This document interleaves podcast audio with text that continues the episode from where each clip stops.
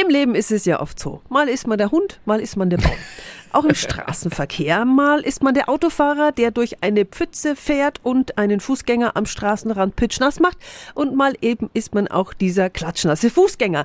Aber äh, kann das auch rechtliche Folgen haben? Radio F. Jetzt Tipps für ganz Franken. Hier ist unser Wiki Peter.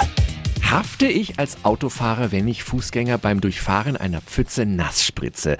Der Nürnberger Verkehrsrechtler Matthias Köck fragt zurück, liegt denn eine Absicht vor und sagt aus seiner Erfahrung. Da wird es aber oftmals an der Beweisbarkeit äh, fehlen, dass ich das tatsächlich vorsätzlich gemacht habe. Auch wird es schwierig sein, dann einen Schaden nachzuweisen, weil grundsätzlich mal nasse Kleidung keinen Schaden darstellt käme unter Umständen Reinigungskosten in Betracht, aber da müssten dann die Fußgänger Vorsatz nachweisen. Für fahrlässiges Nassspritzen haften Autofahrer überhaupt nicht. Das hat auch das Landgericht Itzehoe schon mal entschieden, ähm, denn dort ist äh, ausgesagt worden, dass es dann für den Straßenverkehr eben gefährlich ist, wenn ich plötzlich abbremse oder langsam fahre und dadurch erhöht sich die Unfallgefahr.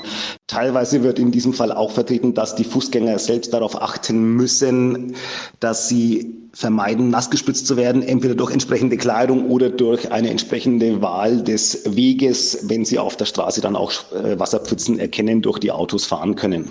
Danke an den Nürnberger Verkehrsrechtler Matthias Köck. Wie so oft im Straßenverkehr gilt auch hier, gegenseitige Rücksichtnahme hilft allen. Diese Infos finden Sie auch nochmal online auf radiof.de. Tipps für ganz Franken von unserem Wiki Peter. Täglich neu in Guten Morgen Franken um 10 nach 9. Radio F. F.